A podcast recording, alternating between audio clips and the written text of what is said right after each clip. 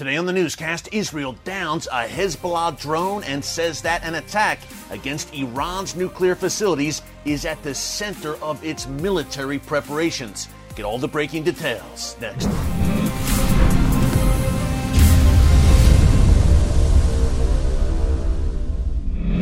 Folks, Erick Stakelbeck here. Welcome to the Watchman Newscast. It was a very busy weekend in the world's most volatile and strategic region, the Middle East, and it is shaping up to be a very busy week as well. Just to recap, in case you missed it, yesterday here on the channel we posted a special Sunday newscast with some breaking updates about Iran's nuclear program. In case you missed it, Check it out here in our archives right under newscast. And while you're there, be sure to subscribe and click the notification bell so you get alerts every time a new video is posted. Hey, we don't always post on Sundays. That's why it's so important to click that notification bell to get those alerts. But in this case, it was very important that we posted a breaking news update. We'll review that in a minute. But up front, I want to get into the breaking news from today, Monday, July 18th. The Israel Defense Forces just announced that they brought down a Hezbollah drone that had crossed from Lebanon, Hezbollah country, into Israeli airspace. Now, we're not clear yet how they brought the drone down. It may have been through electric warfare means, reportedly, according to uh, Israeli media reports, but this was a smaller Hezbollah drone. It appears, it does not appear that it was an attack drone. And as we've reported here in the newscast, Hezbollah certainly possesses many of those. But in this case, a smaller model, perhaps for reconnaissance by Hezbollah, sent into Israeli airspace. But again, it was brought down relatively quickly, seemingly right away. The Israel Defense Forces say they were monitoring it all along. So no harm done, thankfully. The IDF did reportedly retrieve the drone fully intact, which is a good thing. Israel can see what Hezbollah is up to and what kind of technology they are using there. But why is this troubling? On one hand, you might listen and say, well, again, no harm was done. They brought the drone down. Case closed. Not really. This is troubling because it fits a pattern here, folks. And on the newscast, we try to follow patterns in the region to see where things are going. Now, in the past few weeks alone, this is the fourth Hezbollah drone Israel has shot down. Again, in recent weeks, three additional Hezbollah drones were shot down a few weeks ago that were traveling towards Israel's Karish offshore gas installation in the Mediterranean off the northern coast of Israel near the Lebanon border. Now, Hezbollah intentionally targeted that gas rig. Again, those Hezbollah drones were shot down as well, but Hezbollah boasted about that, folks, that they sent these reconnaissance drones towards this Israeli gas rig. Not only that, Hezbollah leader Sheikh Hassan Nasrallah has flat out threatened war over Israel's gas exploration there off the Mediterranean coast. And you have Hezbollah, I believe, courtesy of its Iranian master, probing and testing this new Israeli government. It's only a caretaker government led by the interim Prime Minister Yair Lapid. November 1st, we'll see new Israeli elections.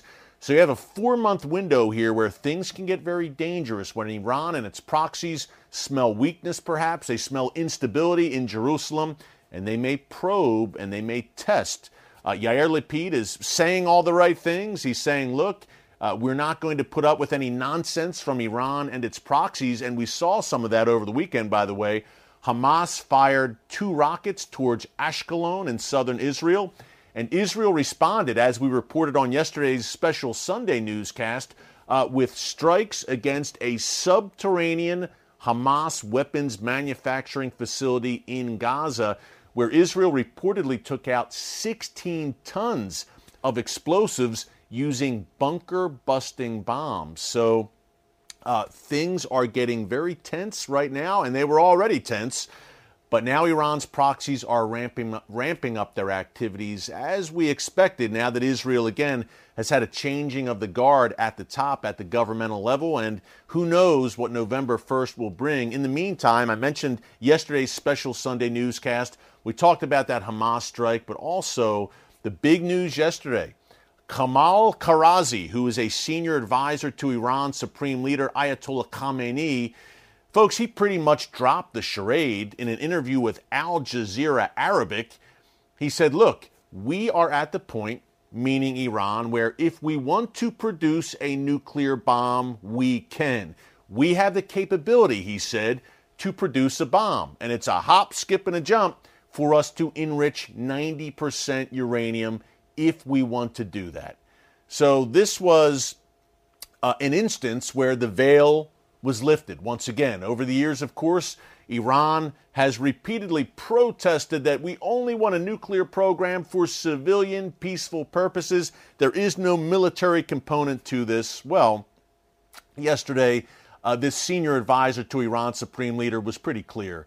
Uh, they want the bomb. They're working towards the bomb, and they are very close to having the bomb. Now, something else to note out of his comments he said that Iran's ballistic missile program and its sponsorship for terror groups like Hezbollah and Hamas around the region that's completely off the table in any nuclear talks. They won't even broach that subject. What is the Iranian regime trying to accomplish with these comments yesterday? It's pretty simple. They want more concessions from the West.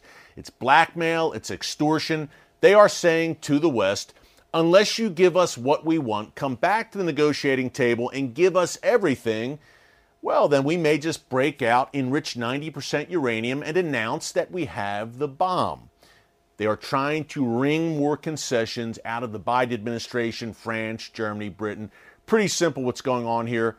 Secondly, they're showing the world that they don't really care what the world thinks. They have powerful allies in the form of Russia, and China, and they are also, of course, always trying to send a message to Israel. Well, message received because a few hours after Kamal Kharrazi's comments yesterday, the chief of staff for the Israel Defense Forces, Aviv Kohavi, made some very important comments of his own. He said, right now, an attack against Iran's nuclear facilities is, quote, at the center of Israel's military preparations. He also said that eliminating Iran's nuclear weapons program is, quote, a moral imperative for the Israel Defense Forces. And he added that diplomacy may very well fail and leave us with no choice. Kohavi said, We are planning to carry out that attack. Folks, this is serious. This is on either side, Iranian or Israeli. This is not just bluster for domestic consumption. This is serious it's coming to a head. I've compared the Iranian, myself and others, have compared the Iranian nuclear crisis to the Cuban Missile Crisis, but in slow motion. It's been a very slow and disturbing process over 20 years now that the Iranian nuclear threat has been the talk of the Middle East, and now I believe it is coming to a culmination of sorts where Israel will indeed feel forced to act. I think it was very telling yesterday that Yair Lapid, the interim prime minister, said publicly that he and the Biden administration are not on the same page when it comes to dealing with Iran's nuclear program. Remember, Joe Biden was in Israel from Wednesday through Friday last week. He just came back to D.C. on Saturday after a stopover in Saudi Arabia as well. And Biden made very clear that diplomacy, in his view, is the way to deal with Iran's nuclear program. Lapid said, We don't think diplomacy is going to work. They contradicted each other publicly at a joint press conference. Hey, stay in prayer. God is still on the throne, He is in control. And when it comes to Israel, He neither slumbers nor sleep, sleeps. Don't be worried about this. Be encouraged. Again, keep it all in prayer. Thanks so much for joining us here today on the newscast. Until tomorrow, God bless you. And remember, never hold your peace.